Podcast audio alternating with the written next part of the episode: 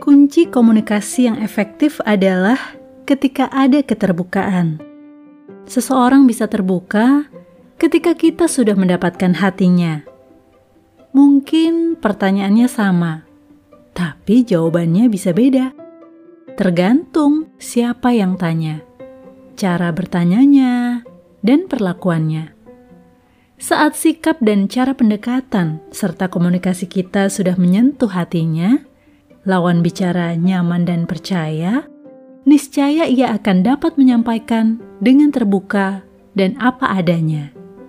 Sebaliknya, jika tidak ada pendekatan yang baik, suasananya tegang.